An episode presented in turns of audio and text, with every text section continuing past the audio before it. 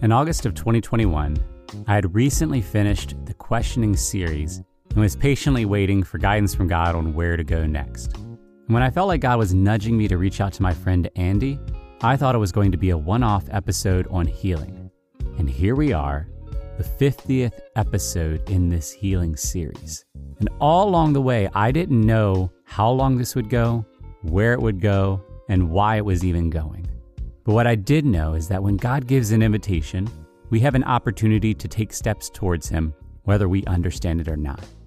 There has been so much fruit from this season. I've had the privilege of hearing some amazing stories, but even more, talking to some incredible people made in the image of God. And this topic of healing went much wider and deeper than I could have ever expected. We did hear about miraculous recoveries, we also heard about unanswered prayers. And all along the way, we discovered that God is God and God is good. He is present and active even in the hardest moments, even in the most confusing moments, even in the times where it seems like He's not there. We've heard stories of hope. We've heard stories of redemption. We've heard stories of transformation. And we've heard so many stories of people discovering that God can and does do abundantly more than we can ask or imagine. But where do we go from here? Is it enough that we just heard 50 amazing stories? Or is this just the start of the journey? This is the question that we press into with Don Coleman, who has been a spiritual father of mine for many, many years. Don and I have had so many conversations on his porch, but this is the first time one of those conversations has been recorded. Don joins us for two reasons. One, he has an incredible story of healing that you need to hear. Two, I knew that Don would be a fantastic person to talk to about what we do with this topic of healing from this point. Now that we've heard these stories, where do we go from here? The answer may challenge you. You're listening to the season finale of the Healing Series and episode 112 of the Where Did You See God podcast.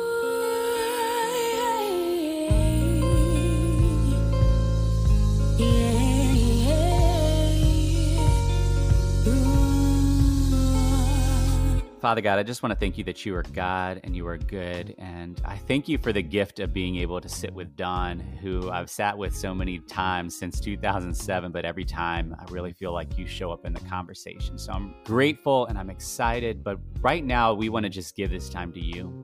We want to say that you know more what needs to happen. You know what needs to be said or not said. So we give you our words, we give you our thoughts, we give you this time, we give it all to you with the recognition that you can do abundantly more than we ever could. So we give it to you, we thank you for it, and we look forward to seeing how you work in the midst. All this we pray in your most holy and precious name. Amen. Amen. So, Don, I am very excited for the reasons I mentioned. I love you. You're my spiritual father, have been for a long time. I was just talking to another podcast host, and I'm going to be a guest on their episode. But I was saying that I was about to be talking to you, and I'm like, if there's anything you liked in what I said, it's because I've been sitting on Don's porch for several years and he's rubbing off on me. And so I'm just grateful for who you are. And I'm grateful that you get to be the conversation on the 50th episode of this healing series. Oh, wow. But before we jump in, one thing I like to do with all my guests is create a fun way for them to share who they are and to do so briefly. Mm-hmm. And I do that by giving a random prompt. And so your random prompt is this. About a year ago, a few of us were talking, and somebody made the comment about PD, Pastor Don PD, and the Zealots. And someone said, Man, that sounds like it would be the name of a good album. So I want you to imagine that the album PD and the Zealots is about to be released. Yeah. And I'm going old school. I'm getting a physical copy of it and I open it up. And on the insert, there's a little bio about PD. What does that bio say about who PD is? Wow. PD and the Zealots. Wow. It would definitely say PD is a man who absolutely loves God and has tried to live his life seeking God and coming to know God in a real way. It would definitely say, I love my wife. I'm grateful for our close to 40 years of marriage, my two daughters, my grandson, my sons in laws, because I also think family is huge. And then it would probably say he's a man who cares about his spiritual family. and the body of Christ and the people of God and, you know, just loving people. That would be an important part of it. That's good. Yeah. Yeah. That's pretty cool. PD and the Zealots.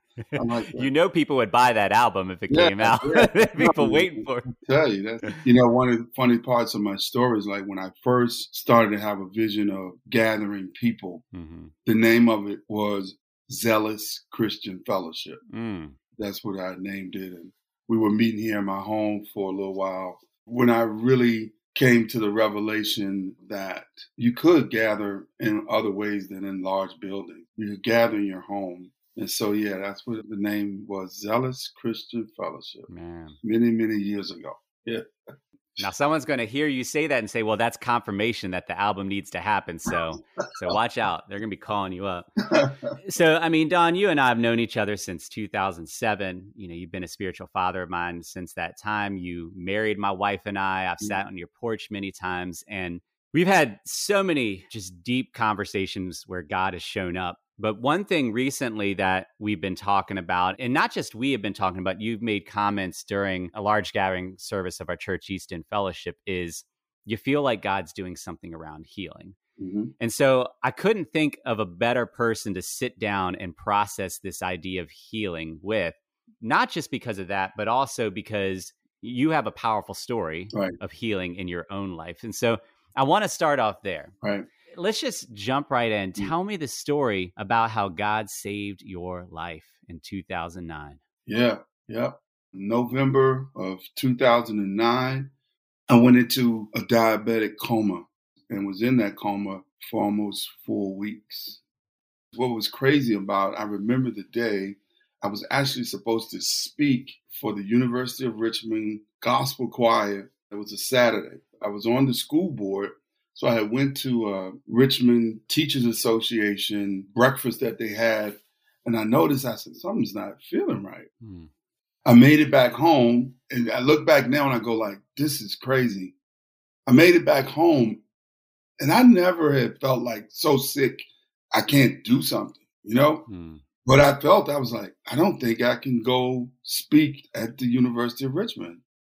And so I called one of my spiritual sons his name is Doug. I called Doug. I said, Hey, I need you to go speak at the University of Richmond for me because I can't do it. And he came and I talked to him, encouraged him. And even then, he didn't pick up like, no, Pastor Don is like really sick. Mm. That's the last thing I remember from that day was talking to him. Wow. When I woke up in the hospital, which that was November, I didn't wake up in the hospital till December the 6th. Goodness. I believe that was November the 14th. Mm-hmm. So in my life between November 14th of 2009 to December 6th of 2009, I have no memory. Mm-hmm. It was just crazy. Now they told me what happened is my son-in-law and my daughter and my wife came and I was out. I had passed out and they took me to Richmond Community Hospital and it was crazy the things they told me. The doctors told him that first night, the doctor said, well, he should be dead. Mm. His lungs are full of fluid. So that's the first miracle. The other crazy miracle was that they took me to Richmond Community.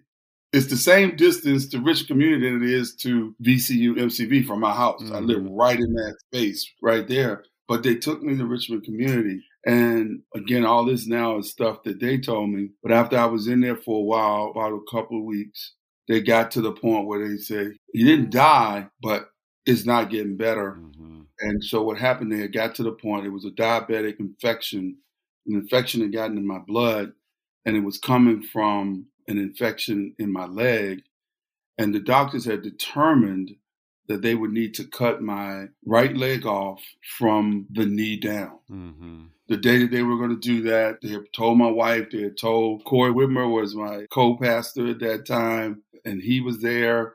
Mother Branch, Jackie Branch, a great committed intercessor, she was there at the hospital. My wife was there. And the doctor came out and said, Hey, in order to save his life, we're going to need to cut his leg off from the knee down.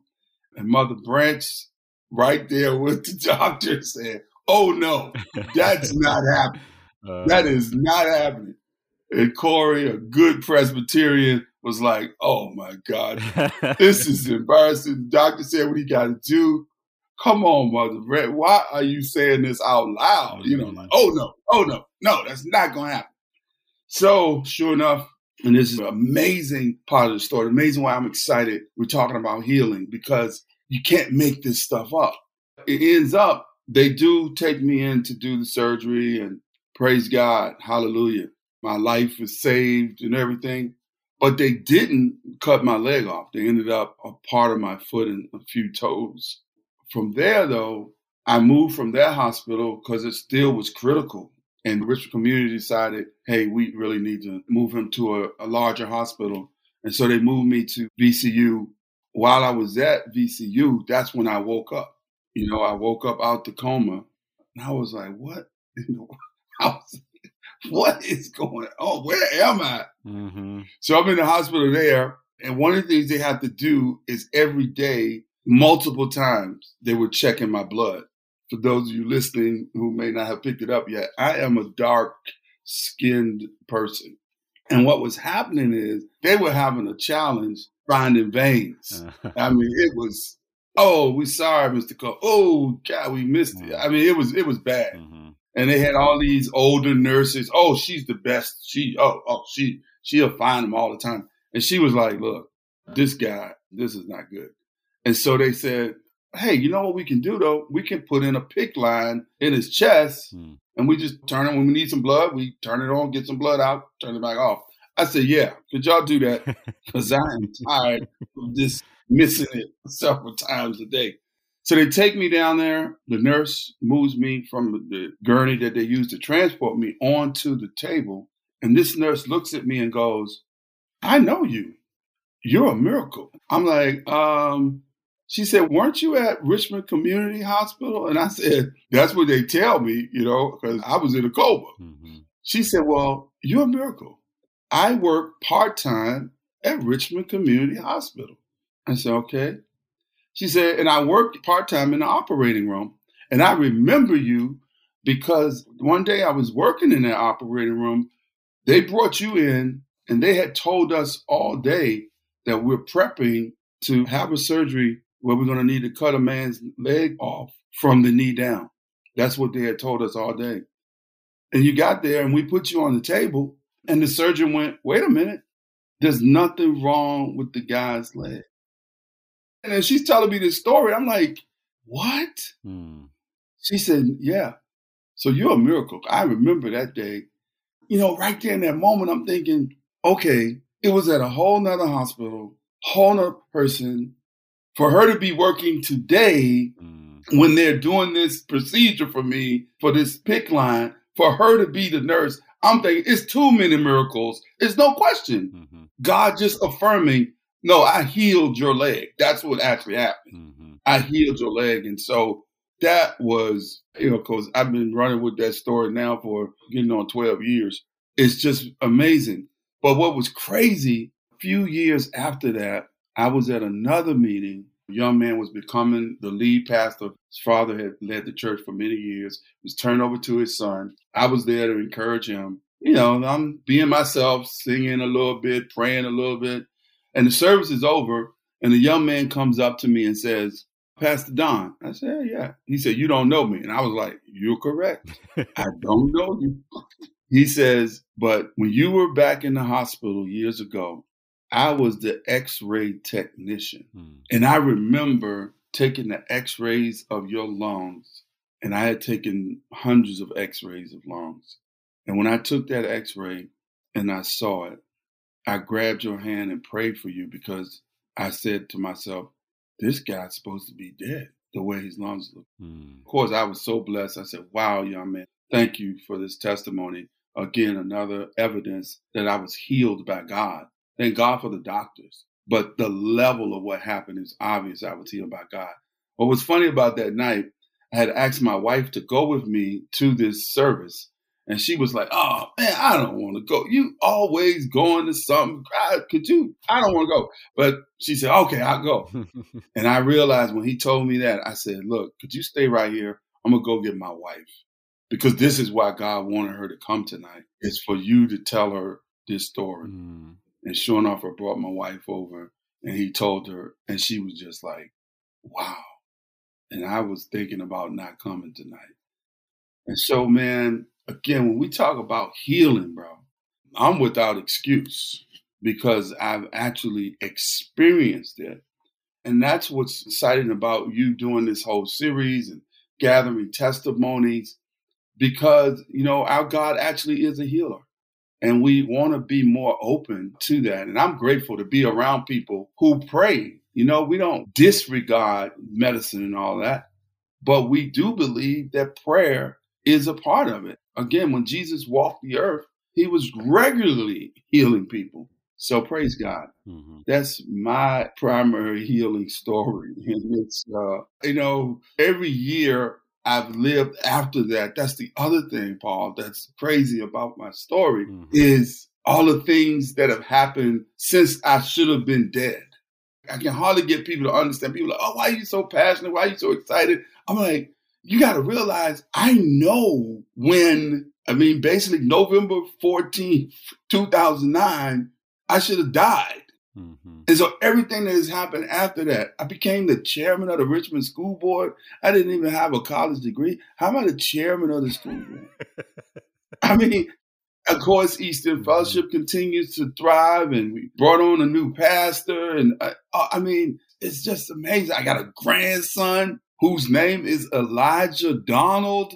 And I had nothing to do with that. My youngest daughter named him Prophet, and then her dad. I'm like, girl, for real? Is this? I mean, so you go like, yes, people believe healing is real. God has a plan for your life, and at any moment, like I said, I came to that moment where death was like, I got you, and God said no. Mm-hmm. And all of what has happened after that, again, to God be the glory because of His healing power. Amen. Yeah.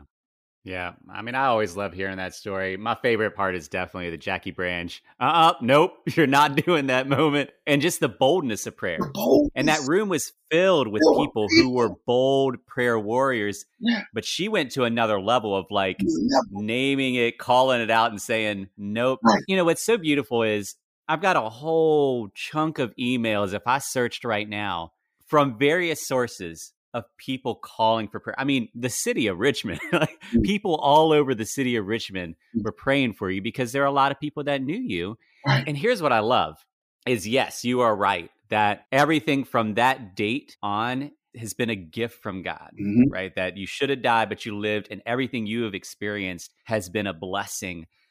But this is what I love about your healing story, but also so many of the healing stories I've heard okay. is there's stuff happening that has nothing to do with you anymore that you don't even know about. Like some of it you can infer, like the impact that God used your story on the lives of those people in the hospital, the x ray tech, mm-hmm. people who may not have known what to think about healing and miracles that suddenly saw it. Right. And now their lives are changed. And that makes me think of John Ha, who we both know, yeah. and Kyle, and how his experience seeing Kyle's healing has now been with him as he's in his own medical situation.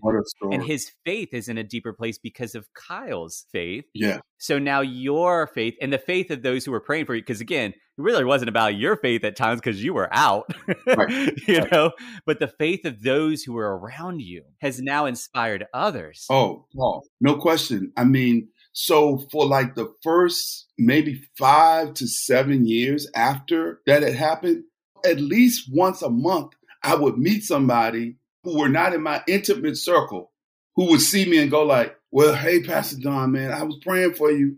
I mean, it would happen for years. Now, slow down now, but now, even now, every now and then I'll meet somebody and they'll go like, yeah, I remember back there, man. I remember all those years I prayed for you. That time I prayed for you all those years ago. And I was like, it really was amazing. Mm-hmm. And so I'm also a part of this international family called Church of the Nations. That's where my spiritual dad is one of the leaders of that. And so the same thing, that was all over the world mm. when people were praying for me. And so, and again, thank God for Zoom. now we get on these Zoom calls and they'll go like, oh yeah, we remember you. You're the guy we were praying for that person may be in Romania. Mm-hmm. You know, like it's just, you're right. That's the other part of the power of healing. It's all the residual stuff that's happening to increase people's faith. to believe in the power of prayer and what it does. So yeah, that's a good point, Paul. Great point. Yeah. You know, something that I really want to press into from this okay. is I named it at the start. Both you and I feel like God is doing something around healing. Yeah. And so for me, I've had the privilege of God pushing me into starting to have these conversations. Mm-hmm. I thought it would be one conversation. Mm-hmm. This is the 50th conversation in this series. I've heard all these stories. So I know that God is doing some amazing things. But here's my question for you it's a two part question. The first part is why do you have the sense that God is trying to get us to open our eyes to the idea of healing? And the second question is so if healing is something that God wants us to open our eyes to, how do we take stories like yours and start to make movements toward how do we step into that? All right. Well, the first part is, and this is going to sound really crazy because I haven't even told you this. Oh. I'm convinced that we're really in something close to the end times. Hmm. That an overall reckoning is happening, especially for the people of faith. Those of us who say we believe in God. I believe what's happening now is God is like, okay, I need y'all to really believe in me. and if you really believe in me, then you embrace the entire scripture. You don't just pick and choose.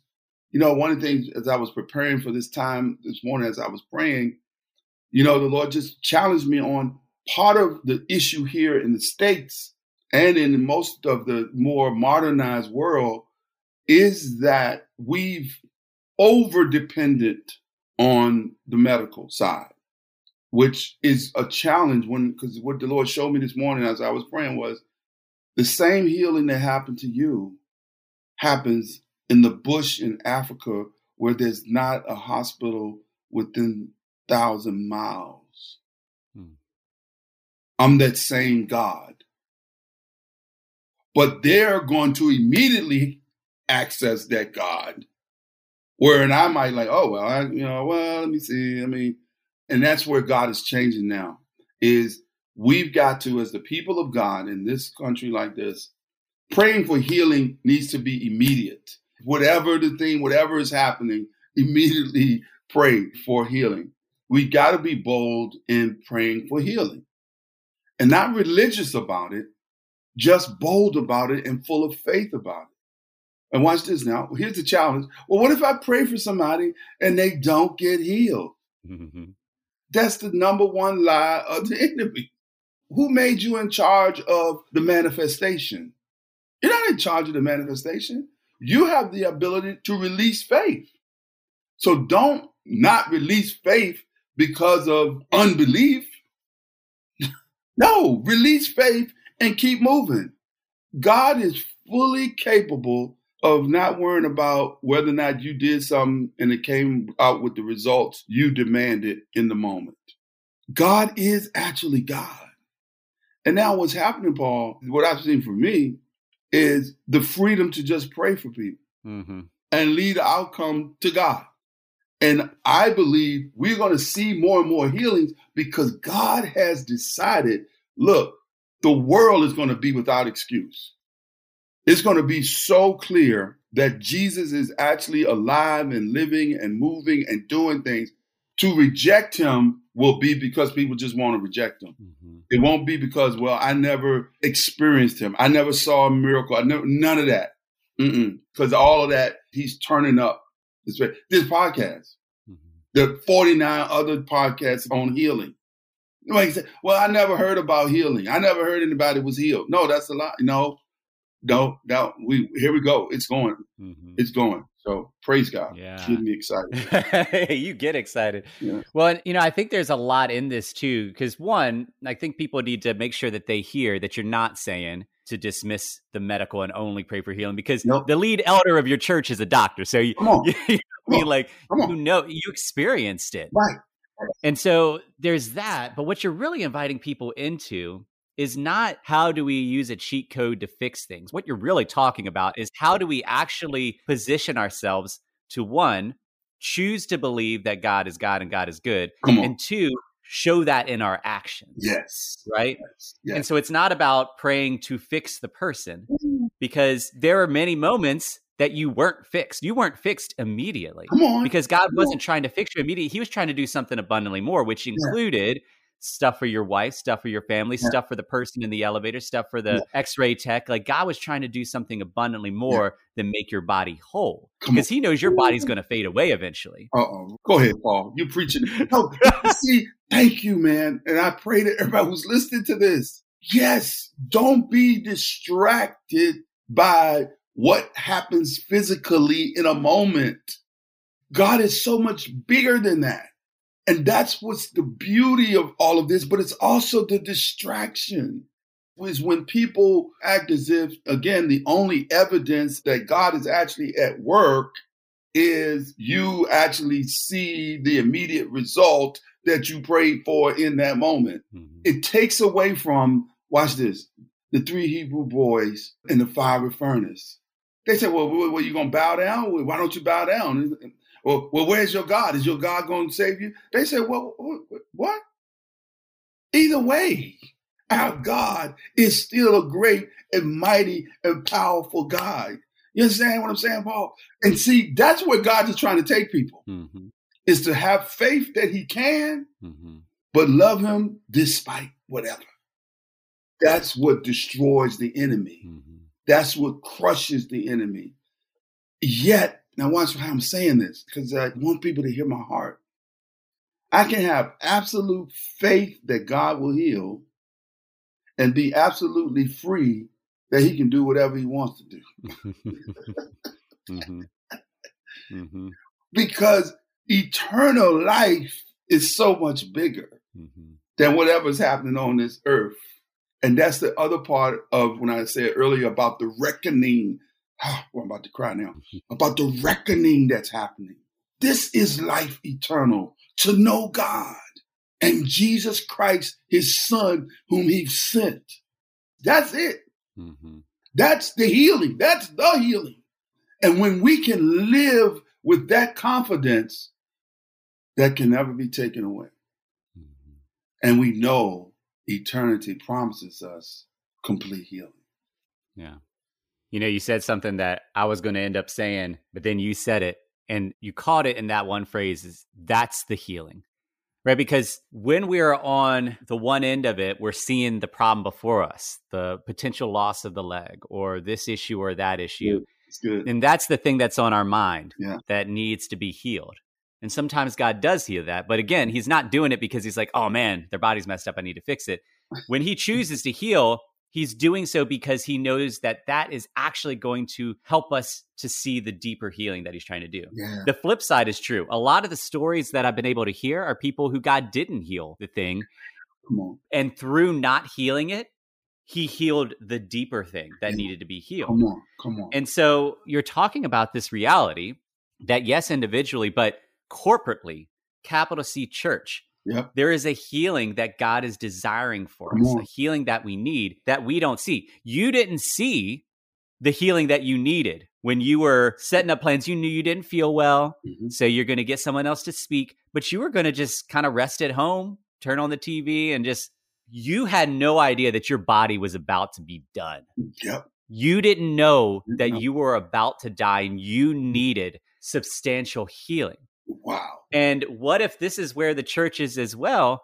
That we're sitting in our figurative home. We know something's wrong, but we're not too concerned. We'll put some things in place, but we don't know how desperately we as the church need healing. So, my question is how do we as a body of believers open our eyes to what God is trying to show us?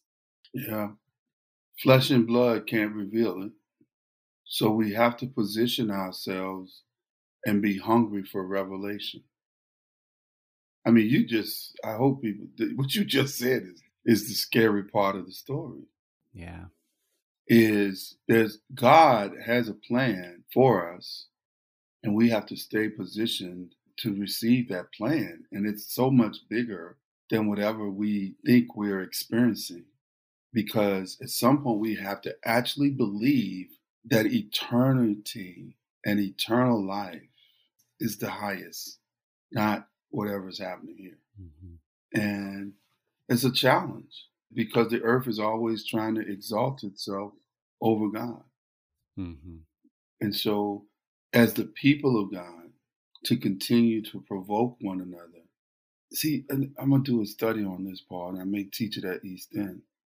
But all the times Jesus said, while he was on this earth, he said, I'm not of this world. I'm not of this world. Mm-hmm. And then to his true disciples, he told them, You're not of this world.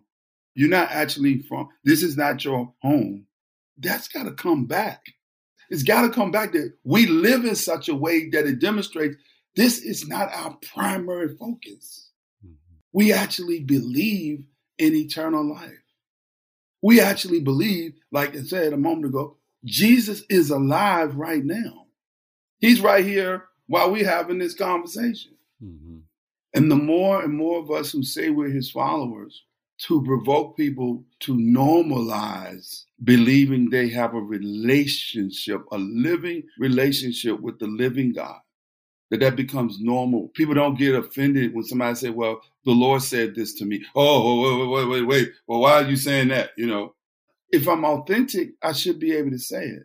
If I'm being religious, then just call me out, and God will call me out. But if I'm authentic, why shouldn't I be able to say, "The Lord just said something to me mm-hmm. and this is where we're going, man. And then what happens? Watch this. Then people like you and me, people stop acting like, you know, you, you know, y'all serious. no, actually, no, I'm not. When people say, I'm like, no, I'm not. This is the way God has asked us to know Him.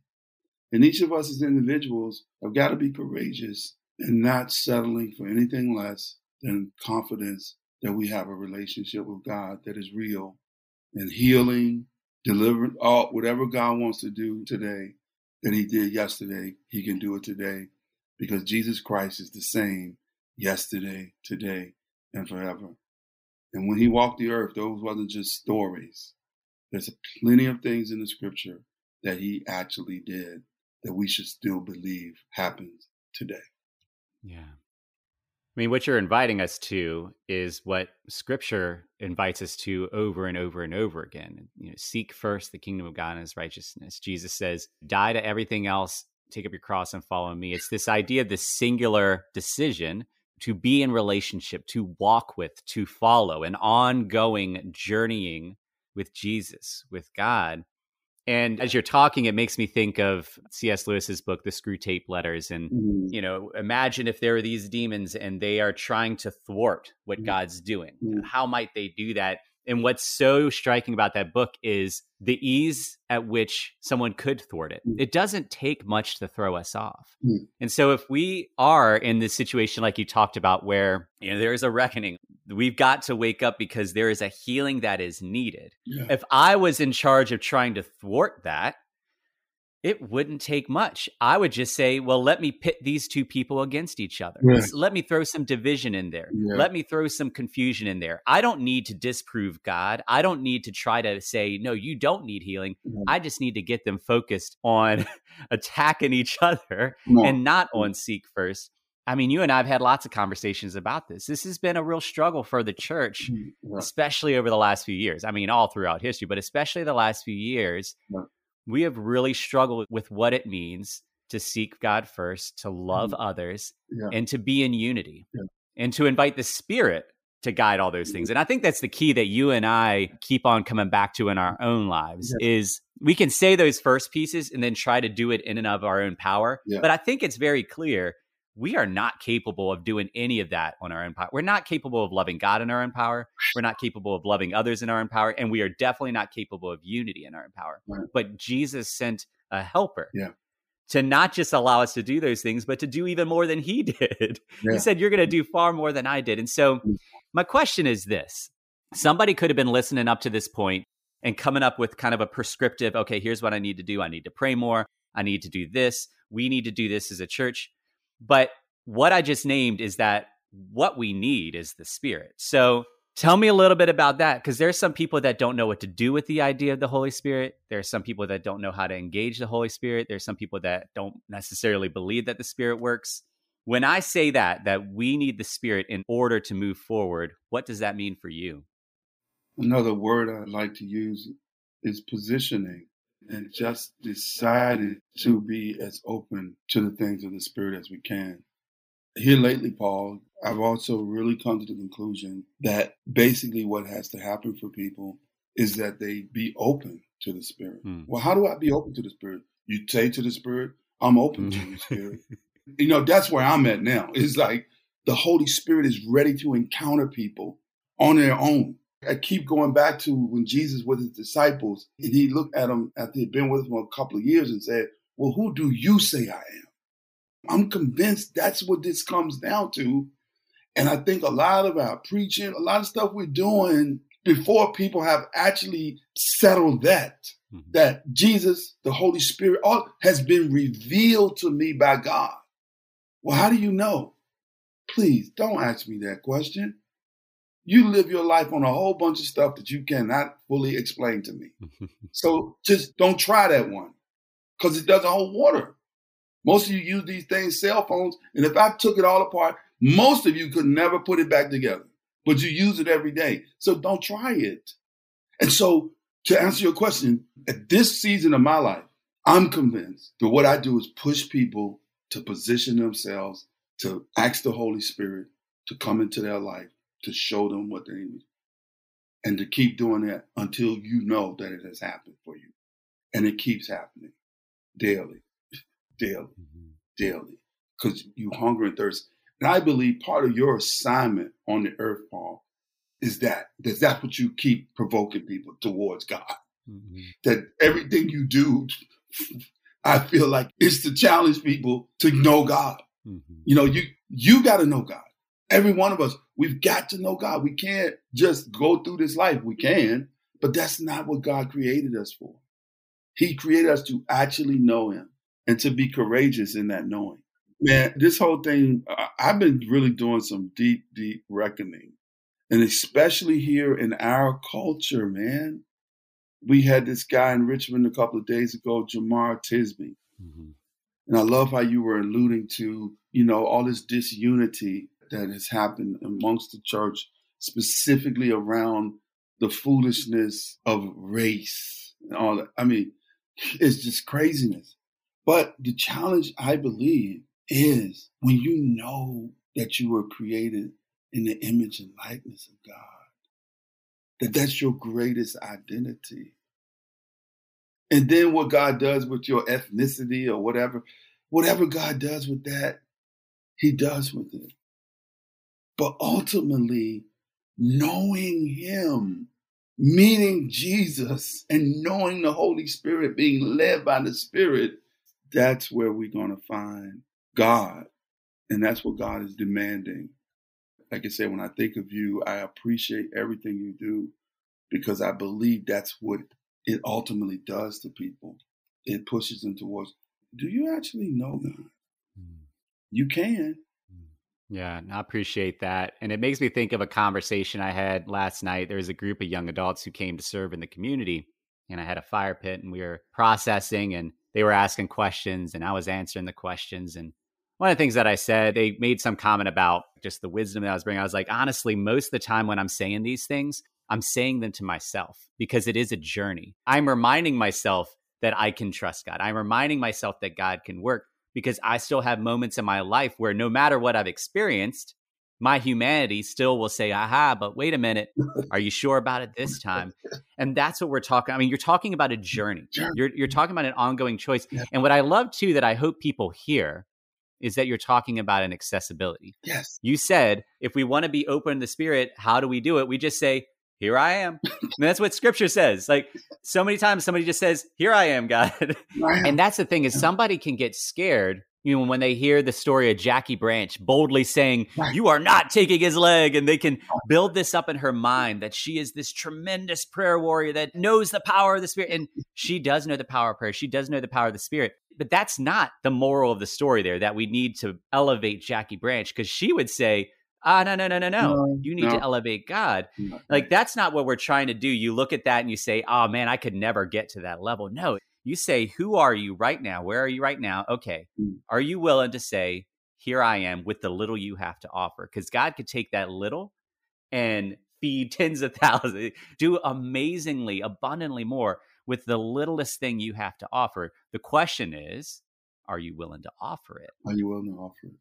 Hey, look, this is a really sidebar here, but really powerful. You just were talking about the group of young adults that have come to serve in the community, and you were the speaker speaking to them, fire pit at your house, and they were saying that, wow, this guy's wise.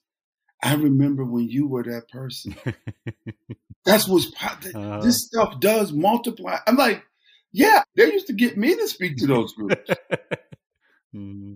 It's just beautiful, man. It's like, wow, that is come on, man. That's what we just being available. Mm-hmm. And when you came here 14, 15 years ago, you were trying to figure out how to be available. Mm-hmm. And through all the stuff, stuff happens. Stuff that don't like make sense. But it's all about him drawing us more into knowing him. Mm-hmm. And the way that knowing happens, I was talking to a young man on my porch yesterday, and Luke it says, take up your cross daily and follow him. Mm-hmm. How many times did Jesus have to go to the cross? Once and for all. But for us, as long as we are in this planet, there's stuff in us that needs to die. Mm-hmm. Don't be thrown off when some of that happens. Mm-hmm. And know that no, God is still good. He still loves me. And I'm still moving towards Him. And we can give that away to people too. This reality that it's all working for good. When our goal is to know Him, mm-hmm. that's it. I'm just, I'm going to know Him more each day. Mm. And then I'm going to give that away. And so praise God, brother. Yeah. I love how you said it earlier. That's the healing. Mm-hmm.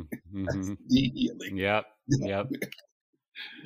well, you and I know from experience that we could just keep on talking about this, yeah, but I want to yeah, I want to close yeah. with right. two questions. So, the first question is this. We just talked about a lot of stuff. God brought a lot of stuff to the table you know you have your own story and what you know to be true and you also feel this sense of urgency so let's say you've got the mic now let's say you've got the mic and the capital c church is going to hear what you're going to say what is it you want to say to the church right now and i've been practicing this now no it's, it's, really it's, it's deep deep deep in me man it's, it's real simple john 17 3 this is life eternal to know god and Jesus Christ, his son, whom he hath sent.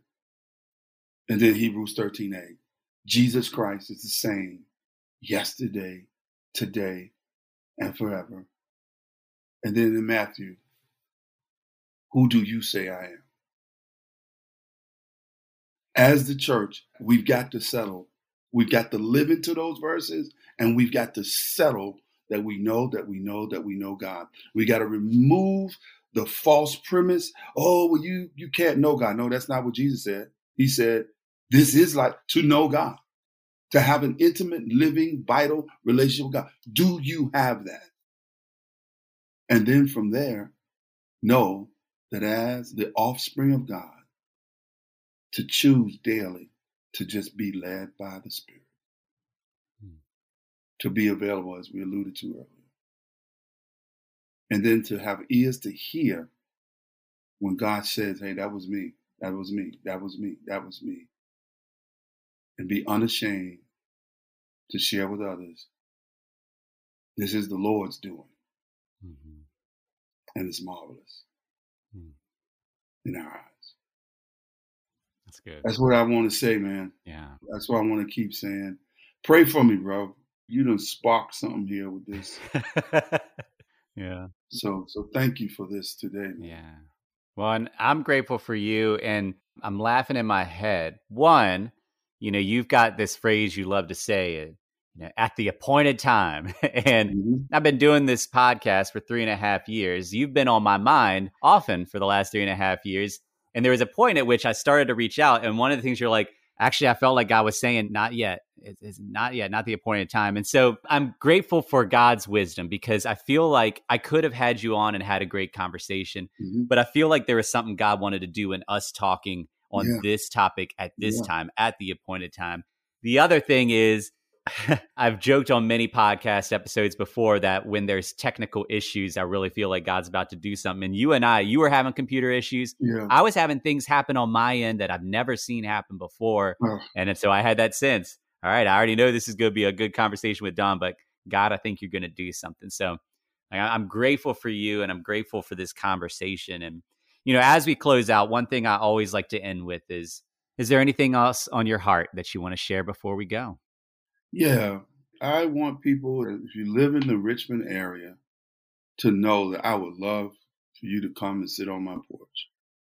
If you are pursuing God and you feel like sometimes people are acting like you're crazy or you lost your mind, come sit on my porch. I love to help people realize, like, no, you're not crazy.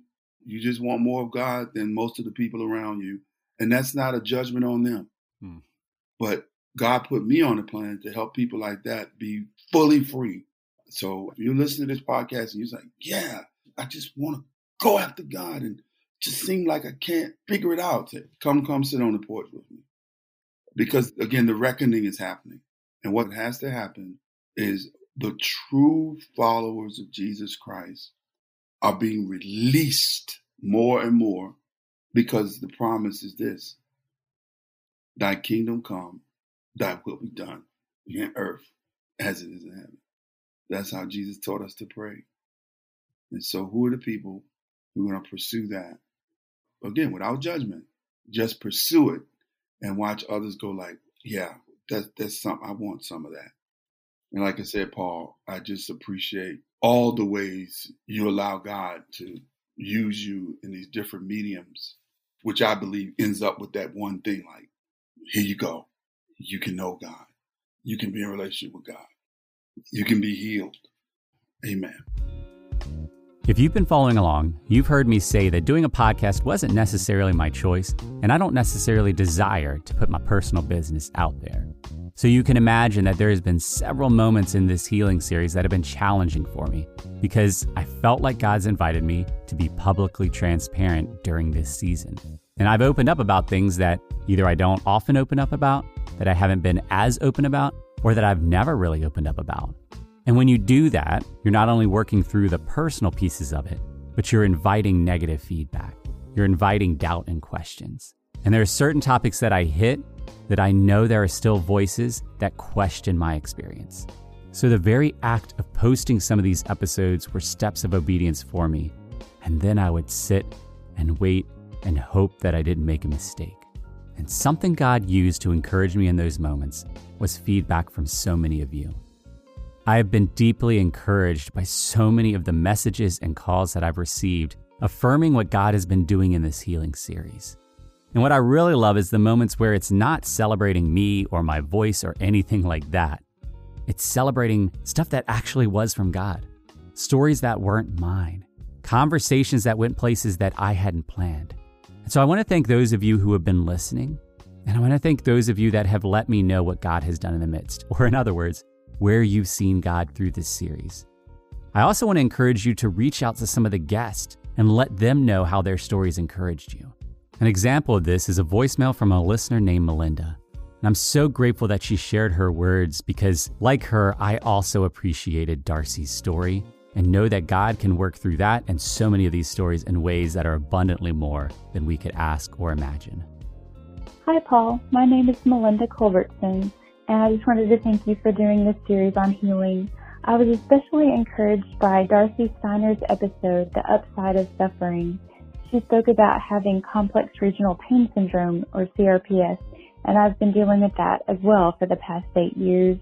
I really identified with much of what Darcy shared, both how she suffered and also how she experienced God working. Besides having CRPS, I've been through breast cancer and almost 20 years of other very severe health issues, chronic pain, lack, and suffering. But as Darcy said, some of the most amazing things that God does in our lives are in the midst of our deepest suffering. Her episode really reminded me of all that God has done for me in the past, as I am even now dealing with worsening gastroparesis or stomach paralyzation, in which I can't take in enough nutrition to sustain my body. I'm so thankful that through times of suffering, God has shown me that He provides, He answers prayers, and He can do the impossible. He speaks to me and reveals Himself to me in new and special ways. He transforms me, brings spiritual growth, teaches me, gives me opportunities to put God's Word into practice in my life, and pours out comfort on me that I can share with others. And the greatest gift in my suffering has been the gift of Himself. I'm praying that your podcast encourages many more people.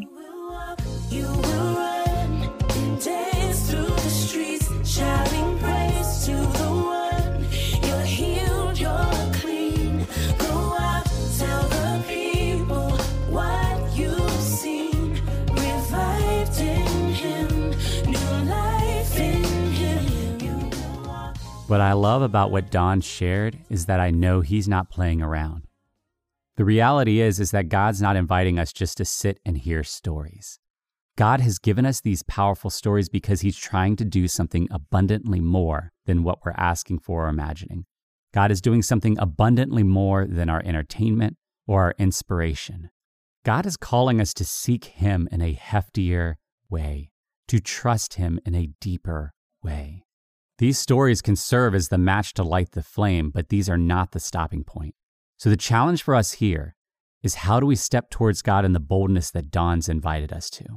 How do we deepen our faith that God can do the impossible? And how do we press forward with an urgency knowing that now is the time, that God is in the midst of something big and he doesn't want us to miss it?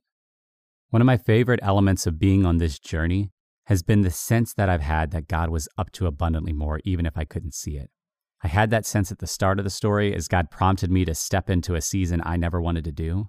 And I want to share with you a testimony I shared with my church body halfway through the season. I had just posted the 25th episode, the halfway point, with no clue that it would get all the way to 50. But even back then, I knew that God was doing something and that He was inviting us to see past the audio and into what it means for our lives.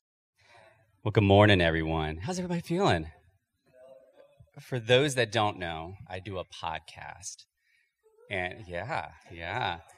And here's what's funny about that. The reason I started is a little over three years ago, had a pretty substantial life change, found myself unemployed, and God said, I don't want you to job search yet. And there was one specific month, September of that year, 2018, that God said, just spend some time with me for this month. And during that time, I felt like God was saying, I want you to start a podcast. The reason that's funny it's because I didn't listen to podcasts. I didn't particularly like podcasts. And I didn't want to put my business out there on a podcast. But I've learned when God invites you to something, you know, He might know a little more than you do. So I mentioned that to say I didn't start a podcast because I wanted to or because I wanted to get a bunch of listeners or anything like that. God said to do it. And I began to have this sense that what God wanted to do was create space to process for me to process, for others to process, and for people listening to pull up a chair at the table and kind of listen in to the process and process themselves. So it's been a wild ride, but the testimony I want to share was specifically about this year and what God did. And many of you know our family had many transitions, as many families did, but Becca went back into full time teaching. She taught for five years, took just about as much time off, and God called her back, and she's at Imago Dei. It's a big transition to jump back into full time teaching. The kids went back into in person schooling. And so since everybody else in the family was having a big transition, I felt like God was telling me to hold things loosely. There's a lot that I wanted to do, a lot that I was hoping to do, a lot that I thought I could do. And God was saying, cool, you could think about those things, but hold it loosely because I may invite you to do something else. It's kind of a hard thing when you have to let go of some of the things you might want to do, but it's an exciting thing when you know that God can work in that space. So the thing he ended up doing was around this season of the podcast, and it started this summer when a friend of mine almost lost his eyesight, God miraculously healed it. And oftentimes, a guest on the podcast, God will just put them on my mind, and I feel like I have to reach out to them. So I reached out to this friend from college, and I was like, I hadn't talked to him in a long time. I was like, hey, uh, you heard your story. It's amazing. Felt like I was nudging me to invite you to share your story in the podcast if you wanted. He's like, sure, yeah. So I was like, all right. So I guess this is going to be an episode on healing. Well, I posted something about that, and then my friend Will Roberts, who some of y'all know, saw that and he was like, Oh, I have a healing story too. And I was like, I, I didn't want to do two healing stories. Like, I wanted to have him on, but I started trying to gently nudge him to share about something else, right? But I also knew I'm trying to trust God. So in the end, it ended up being an episode about healing. But that step of faith of being willing to have two episodes suddenly opened up. There's this podcast matching thing. It's like a dating matching thing, but it's for podcasters. I was about to write it off. It just wasn't working out for me. Well, after that episode with Will, suddenly I had two messages, the first real messages I had all year from two people with healing stories. It's like, okay. So maybe I guess there'll be more episodes on healing. And what I felt like I was saying is, what if I want you to do a whole season on healing? And I was like, no. Because healing's weird, right? Healing's complicated. Healing's confusing. Healing can be controversial. I don't want to step into that. But if God invites you into something, so I took a step. One of those guests, a woman named Darcy. And after I took that step and recorded her conversation, I go back to that platform. Six more messages. This fall has been crazy. Remember, I said I had to hold things loosely? Well, apparently, God wanted me to have a lot of time for recording podcasts because to give you a picture, because it's infrequent and it's whenever God puts somebody in my mind, up until September, I had recorded seven episodes all year. I am now editing the 25th episode since September with one or two more needing to be edited, six to 12 more either scheduled or to be scheduled. Now, here's the thing the celebration isn't that there's a whole bunch of episodes, because again, I don't necessarily want to be a podcaster and put my business out there. Here's what I'm seeing God is doing something around healing, doing something around how we come together around this idea of healing. Because I don't know about y'all, but I need some healing in my life, right? Our community itself, there are things that we are healing from. Our larger community of the East End, there's a lot that we're healing from, and we don't step into that space. We become self sufficient. We become scared to put our stuff out there. We get scared to actually trust God to heal in the way He wants to heal. I'm trying. I think this is the thing that I want to encourage y'all with this has been simultaneously exciting and hard because as I've gone in this episode, I've heard amazing stories. I've seen God work in amazing ways through the conversations, and God's been bringing some stuff in me that still yet to be healed. Wounds that I didn't necessarily want to keep touching, but God's poking at it. This is the big truth that I feel like God's showing. When somebody asks Jesus, what is the greatest commandment? He gives two. He says to love God and to love others. And here's what that's starting to mean for me God is trying to communicate to us that we are created for Him and for others. And what that also means is that we'll focus on our individual relationship with God. But it's like what God's saying to us is look, I love that you're seeking me. You are never going to fully find me if you're only doing it in and of yourself. The only way you can access certain parts of me is if you do so through community. And so I want to encourage everyone God is doing something. I know many of you have also kind of sensed that God's doing something. And what he's inviting us to is just to open our eyes, to put out our hands, and to be willing to step even if there's nothing in front of us. But we know that God is there. And so even if we fall, we're like, all right, God, well, I'm falling into you.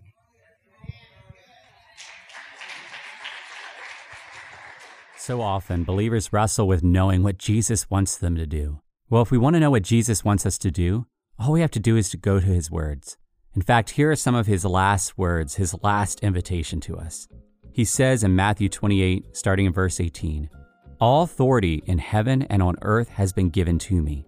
Go therefore and make disciples of all nations, baptizing them in the name of the Father and of the Son and of the Holy Spirit, teaching them to observe all that I have commanded you. And behold, I am with you always to the end of the age. Jesus is with us.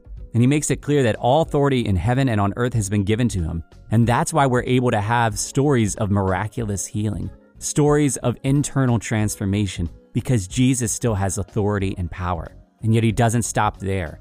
That exists because he is inviting us. Verse 11 Go therefore and make disciples. This is what I've been hearing from listeners. Listeners that heard somebody else's faith and were encouraged in their own faith. Just as when Melinda heard Darcy's story, her faith was encouraged, so we can disciple others as we share the stories that God is giving us. And the good news is is that even when it's hard, even when it's confusing, those final words are still true today. I am with you always to the end of the age. Jesus is inviting us to follow him, no matter how broken we feel, no matter how hard things are. Jesus knows how to heal, and he knows how to heal in deeper ways than we may even realize. But he's inviting us to trust him, to follow him, and to be his ambassadors as we move forward. This is the healing that we're invited into. Beyond our bodies, it's something bigger and deeper than we could ever imagine. In fact, it's a healing of the body of Christ. We are invited to participate in that healing, and we can start today. So let's start. And then let's ask ourselves where did we see God?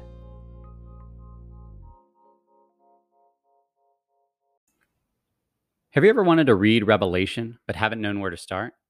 Or have you been afraid to read Revelation because of all the ways you've seen it misused?